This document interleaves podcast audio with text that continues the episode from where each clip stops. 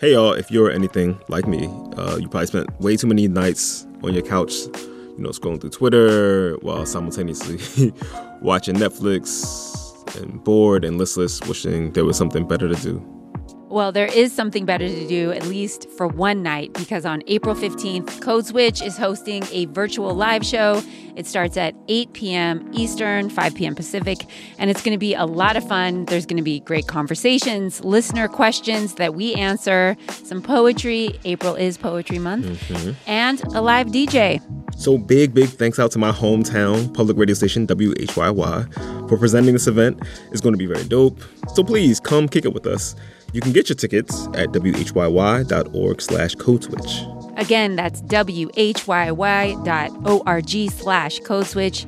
Can't wait to see you there. All right, now on to the show. I'm Gene Demby. I'm Shireen Marisol Meraji, and this is Code Switch. From NPR. More than a half million people have died from COVID 19 in the United States. As of when we're taping this episode, the death toll is at about 550,000, which is just a staggering, staggering number. It is. And for those of you who are like me and are having a really hard time connecting with that number because it's so big to really wrap your head around, this might help.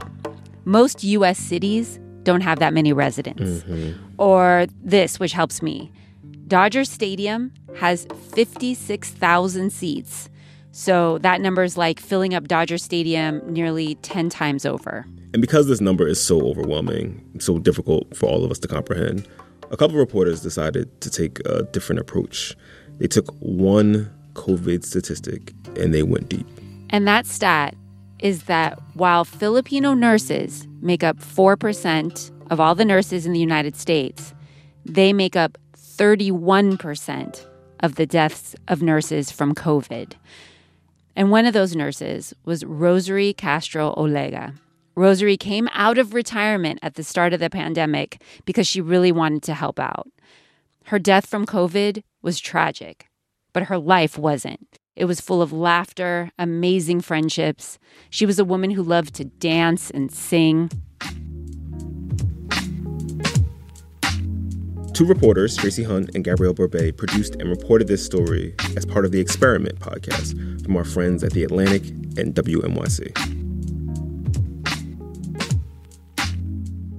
So I'm Tracy. And I'm Gabrielle. And we kind of got into this story because of our family backgrounds. I'm from Barbados. My mom is a healthcare worker. My family is from the Philippines. I also have a lot of nurses in my family. And when you have family in healthcare, you worry about them in the middle of a pandemic.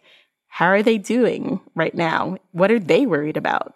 And while we were asking ourselves these questions and looking into it, we met a woman who had the same worries that we had. Hi, this is Jolene. Jolene Levitt. Mom, can you hear me? No. Who was worried about her mom, Nora. Can you hear me now? Yes, much better. Okay. My name is Nora Levitt. So, Nora, she's a former nurse. I've been a registered nurse for 41 years. Jolene and her mom are Filipino. They live in LA. And in LA, Filipinos are everywhere in healthcare. It's like from the security guards to patient transport to the janitors, the LVNs, CNAs, cafeteria workers, nurses, and doctors, you'll see Filipinos. So, Jolene's mom, Nora, was an ICU nurse for most of her career, and she was working in a clinic that was testing COVID patients up until October. It's like uh, it's hard to let go. So, I kept pushing and pushing until they said, Enough, mom.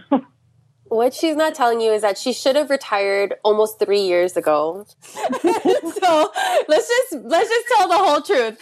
So my mother should have been retired. She decided to help out during the pandemic, and um, like she always downplays it. She's like, "Oh, I just do paperwork." I'm like, Mom, you are in the clinic that they're testing patients for COVID in. that's not a retirement. so that's why I was like, Mom, take care of your flowers watch Korean dramas, stay home, sleep, you know, like, come on. She's like, I'm gonna be so bored. And then what am I gonna do? Just look at your dad? And I'm like, just can you please just retire? it's like, yes. Retire. Yes, look at dad. Look at dad. Yes. so at the beginning of the pandemic, Jolene was worried about her mom and all her mom's friends, all these aunties who were also nurses, because she knew, given the nature of their work, that they were most likely to get exposed to COVID, especially because Nora used to work in intensive care. Yeah. We we knew it's going to get worse. In fact, I I remembered when I was in ICU, somebody calling sick, and we have this joke saying, "Oh, you cannot call in sick, not unless you're dead." And so last March, when COVID here in the US started spreading like wildfire, their fears came true.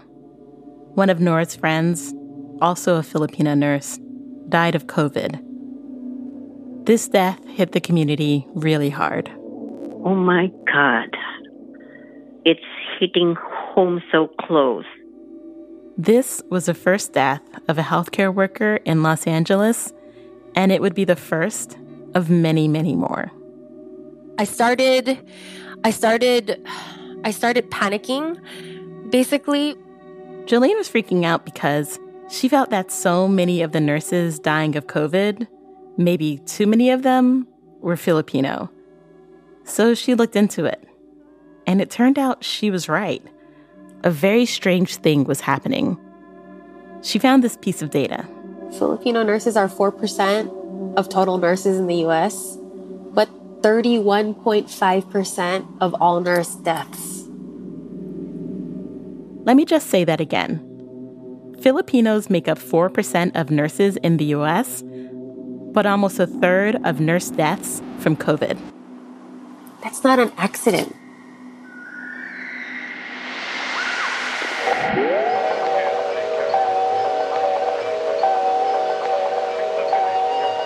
Today, we try to solve this mystery. How did a single group of immigrants, Filipino Americans, end up becoming the most frontline workers of all frontline workers in the country's fight against COVID? I'm Tracie Hunte, and this is The Experiment, a show about our unfinished country.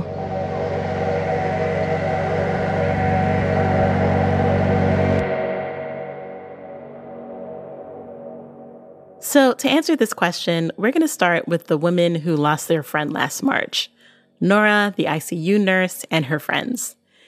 They grew up in the Philippines in Manila in the 70s. Can you tell me a little bit about what Manila was like at this time? It's it's a busy city. Just like New York. A lot of restaurants and bars open 24 hours. Nora grew up there with her best friend Gertrude. Gertrude is Stan. They met in kindergarten. We're like sisters. They grew up uh, together, went to college together, and that's where they met Joyette Jagalino. I was with Gertrude in the microbiology class. I joined their clique. Their clique eventually grew to six women several of them living together in a ratty apartment. We were in a tiny apartment that one of the priests called a hole in the wall. And they covered for each other when they were late for class and they helped each other study. Check each other. Oh, did you finish studying this? Did you finish studying that? We would pretend to be reading in the library, but we would all be napping. When it came time to pick a profession, they all looked at each other what are you going to be? And she said, I don't know. What about you? I don't know. and they kind of just picked nursing. It wasn't this strong desire to be a nurse.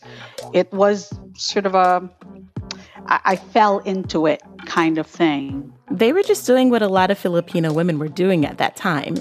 And listening to them talk about being teenagers and young adults, just trying to figure out what to do next with their lives, it all sounds pretty typical.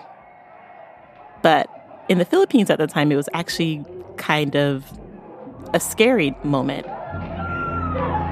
Because when it was time for them to graduate, the Philippines was under the dictatorship of Ferdinand Marcos. We will eliminate the threat of a violent overthrow of our republic. And he was out here stealing from the Philippine economy. We must now reform the social, the economic, and political institutions in our country. The country was headed towards a recession. The uh, proclamation of martial law is not a military takeover. There was also like this crackdown on Marcos's political opponents. And so the whole country was under martial law. Horrible. Horrible. And so it just sounds like a really, really difficult time to be a young person who's like trying to make your way. Dictatorship in the Philippines was getting really, really ramped up. No, staying in the Philippines at that time was not an option for me and for a lot of nurses. So, in order to have a future career, they realized that they would have to leave the country. Your only option, if you want to help your family, is to go abroad. And we took a united front. And they decided that they would do it together. The sisterhood would not be separated. That's when we made that decision.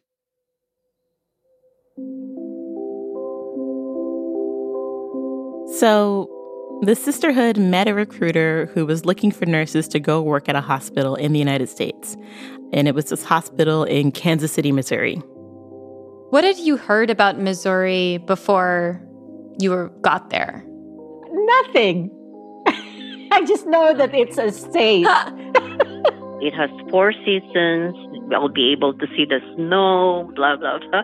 So after graduation, they left. On the plane, that's when it hit me. That's when I started crying. It was sad, but it was reality for us. We have to face reality. So let's do it. When they landed, they were taken straight to the hospital where they were going to work. We were housed in the hospital initially. They were also going to live there, which is crazy. They are patient rooms, but they were never used by patients. So it was on the upper level of the hospital. You know, they cooked together, they hung out, they talked about boys. Oh boy. we consoled each other if there was a breakup. And late at night, they'd all get together in the hallway and have a little dance party. Saturday Night Fever came out. We would gather in one of the rooms. We would drink and dance together. We'd kick our heels and we'd sing to the tune of Travolta. We were all following with a pointy finger, just dancing up and down the hallway. Through the night until we're exhausted and drunk. no men were allowed upstairs. Can you imagine? Oh my God, a bunch of Filipino nurses with, you know, orgies upstairs. That would have been the shocker in Missouri.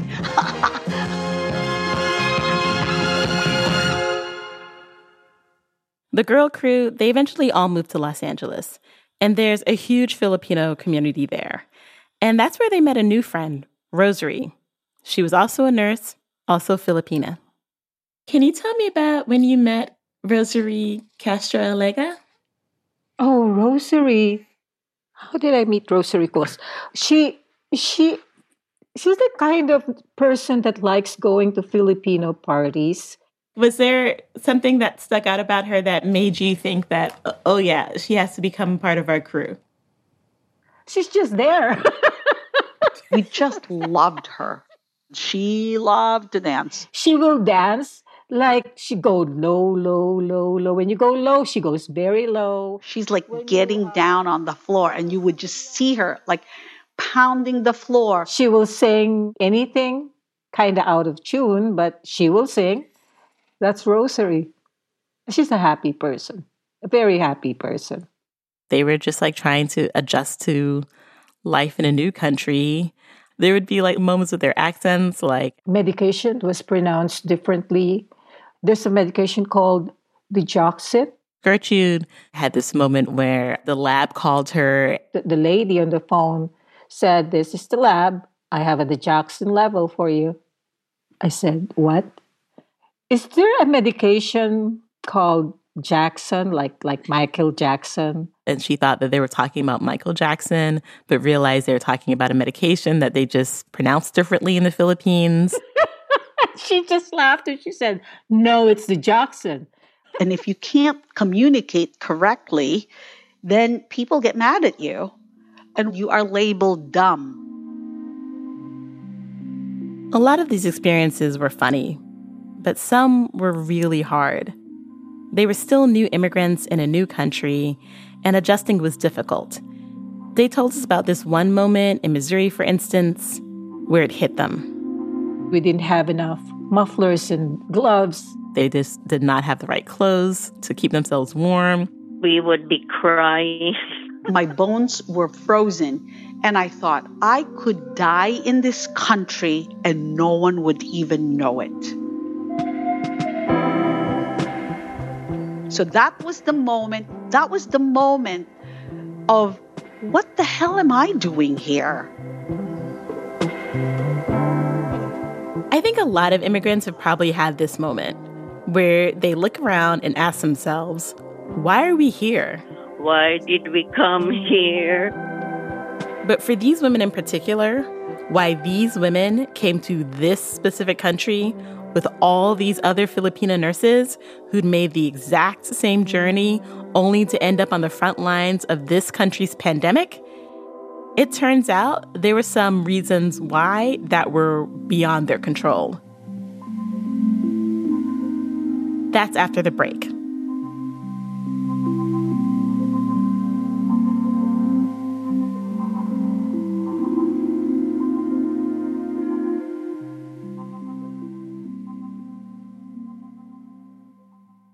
This message comes from NPR sponsor Wise, a new way to send, spend, and receive money internationally. With Wise, you can save more and worry less. You always get the real mid market exchange rate when you send money to 80 countries, and 50% of transfers arrive within one hour. Wise also has a multi currency account that lets you hold and convert up to 54 currencies. Join over 10 million customers and try Wise for free at wise.com/npr. This message comes from NPR sponsor Just Egg. Start your tradition with Just Egg. Use Just Egg in your favorite omelet, scramble, frittata, or French toast. It's like the eggs you're used to, but made from plants and with no cholesterol. Just Egg is also better for the planet, using 93% fewer carbon emissions and 98% less water than a conventional egg. Another good reason to go plant based. Look for Just Egg at your local grocery or co op. On NPR's Pop Culture Happy Hour podcast, we talk about TV, movies, and more, like the new Marvel Disney Plus series, The Falcon and the Winter Soldier, and a definitive ranking of the best Muppets. All of that in around 20 minutes every weekday. Listen now to the Pop Culture Happy Hour podcast from NPR.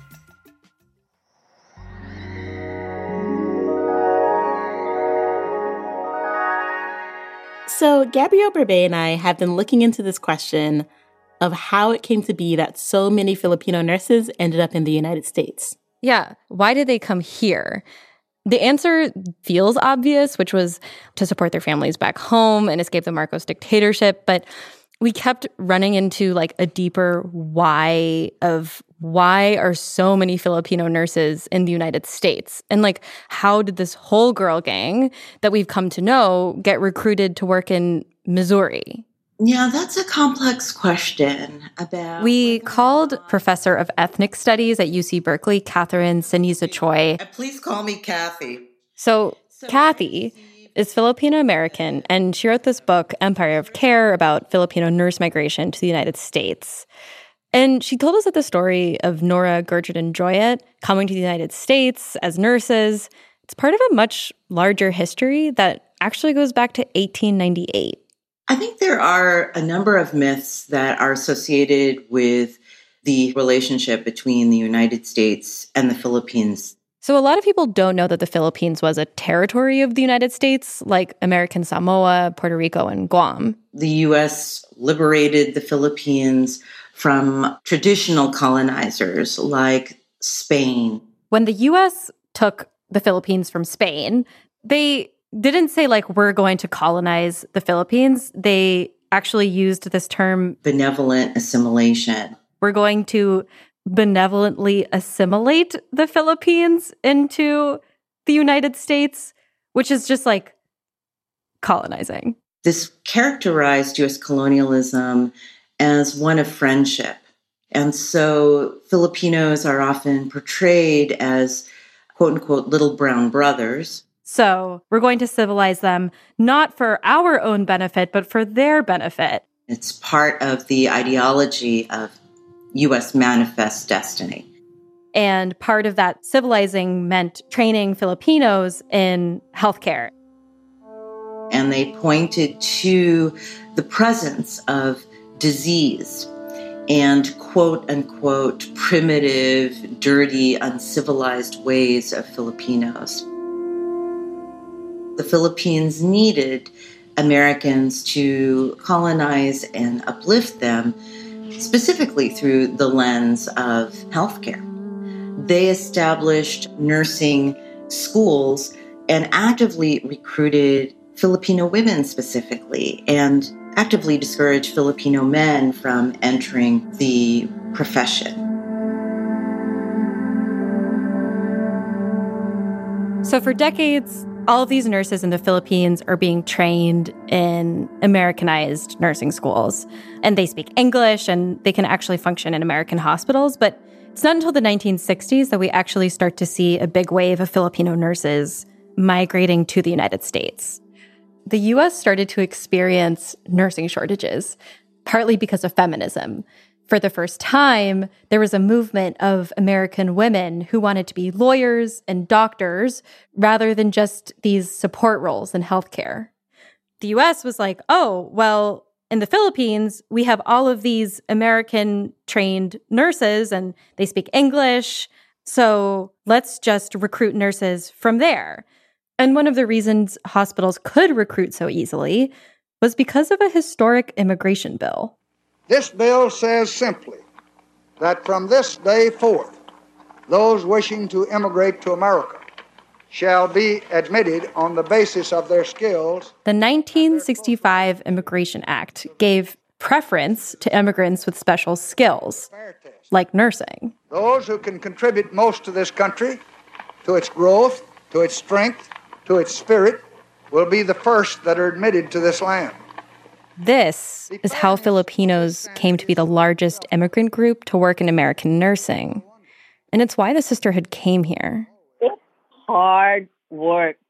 Gertrude, Joyette, Nora, they spent their careers doing this really hands on work in ICUs, PICUs, transplant teams.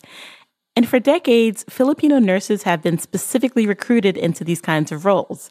So they're concentrated in critical care. Lucky for me, I developed that love for nursing. Gertrude and Joyette told us about these intense moments in their work. Before a code blue situation, you're talking to a patient, and then all of a sudden he rolls his eyes up. What are you going to do? I saw the baby, little baby, was blue. Her mouth was foaming. I suctioned her mouth and applied oxygen. So you do everything, you know, you call code blue, everybody's in there, you run around. I started breathing for the baby. And then you see a heartbeat on the monitor. And the baby pinked up. It's like, oh my God, this is so good. It's, you feel like you've changed something, you changed the course, you changed tragedy, you changed this person's life.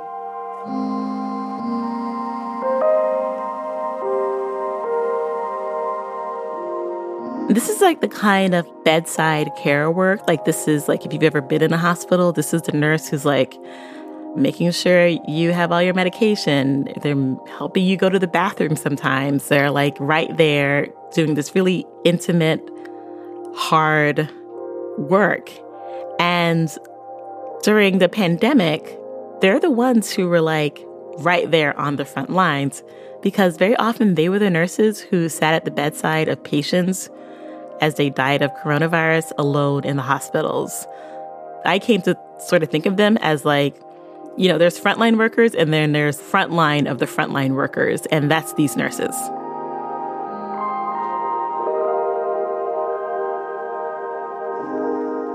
Which takes us back to Rosary. She worked so hard. Her body's used to just work, work, work. When the pandemic hit, Rosary was working directly with COVID patients. The next news I heard about her was that she and her two children has COVID.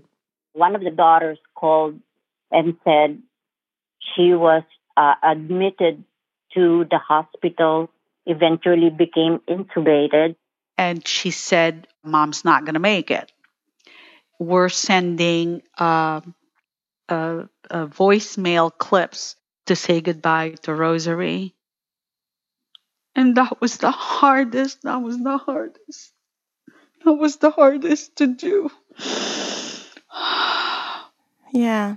You had to compose yourself to say something to a machine in order to be played over the PA system into her room because there was no one in her room. No one. How fair is that? It infuriates me. It infuriates me when we get to the political situation of it. Whether or not she was Filipino and she was at risk to begin with, whether or not there was, you know, the the preference to put the Filipinos up front. You know what? That's water under the bridge now. She's gone. She's gone.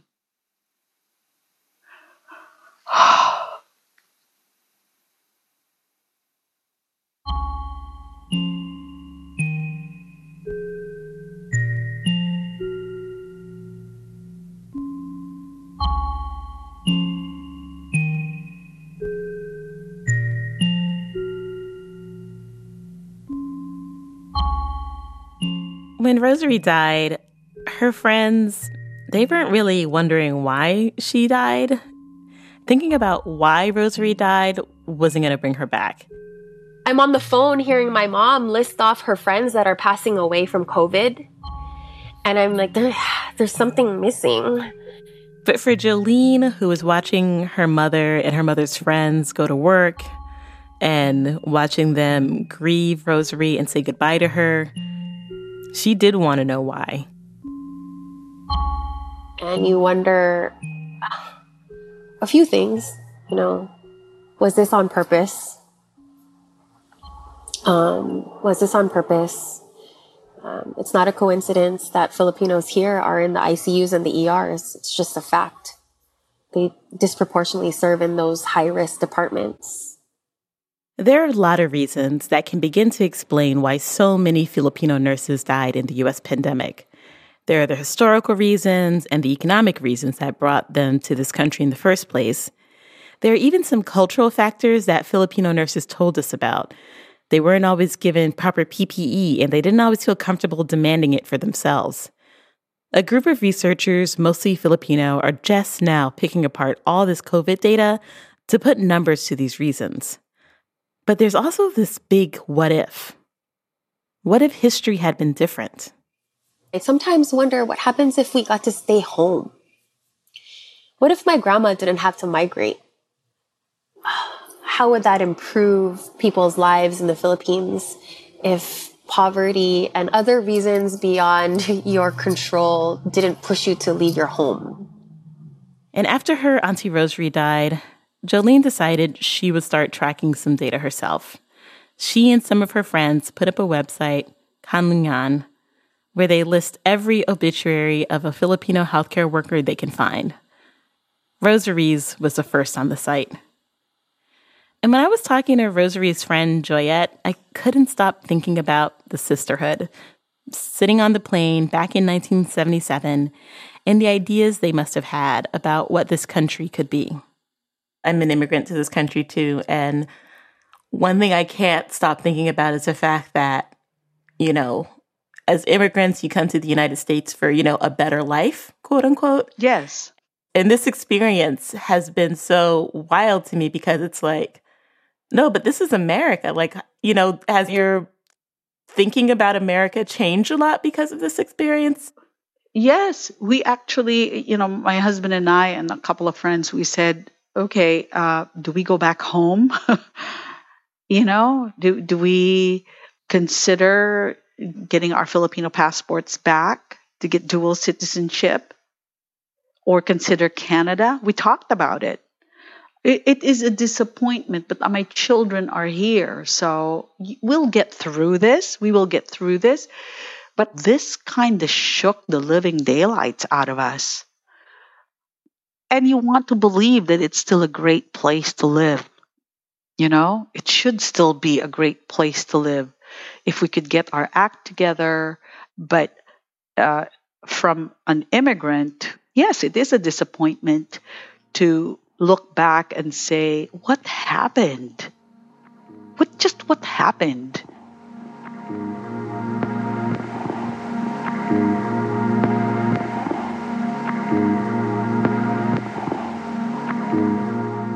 I think for me, it's like, what do we owe these Filipino nurses who we depend so much on? And I think that that's why Rosary's story is just like very haunting to me. But what we do know is that people's lives are influenced by, you know, these really big historical economic forces that are very often out of their control. But to people like Rosary and Gertrude and Nora, it's just their life. Nora Rosary C. Castro Olega, 63, passed away Sunday, March 29, 2020. Rosary was a caring and genuine individual who would put others before herself. Even if she has finished a 12 hour shift at the hospital, she enjoyed life to the fullest, doing what she wanted and went for it. When it came to dancing, she danced like there was no tomorrow. One of her favorite celebrities in the world was Kobe Bryant. Funeral services have not been planned due to social distancing and the occurrence of the horrific coronavirus. Plans to celebrate Rosary's beautiful life will be sent out once this pandemic has ended. Tribute by Rosary's daughter, Tiffany Olega.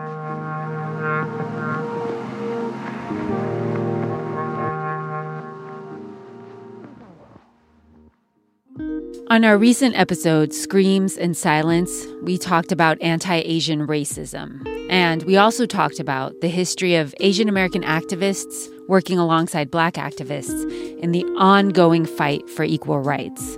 Our friends on the Throughline podcast have an episode that drops on Thursday, April 1st, where they discuss the life of one of those Asian American activists, the late civil rights leader Yuri Kochiyama.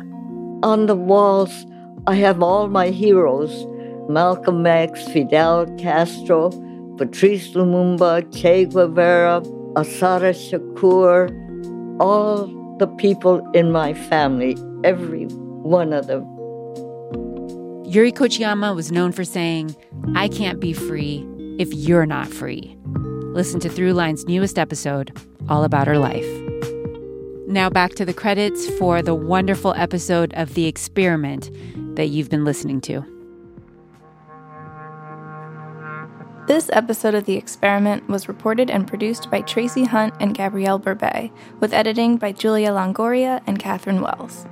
Fact check by William Brennan and Stephanie Hayes. Sound design by David Herman. Music by Tasty Morsels. Our team also includes Emily Botine, Matt Collette, Alvin Melathe, and me, Natalia Ramirez.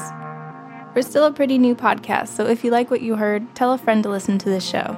And don't forget to rate and review us on Apple Podcasts or wherever you listen to this episode. The Experiment is a co production of The Atlantic and WNYC Studios. Thanks for listening.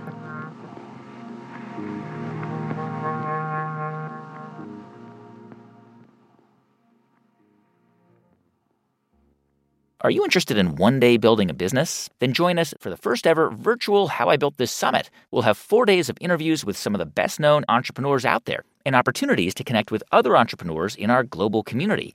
Thank you to Dell Technologies, a supporting sponsor of the How I Built This Summit. For tickets and more information, head to summit.npr.org.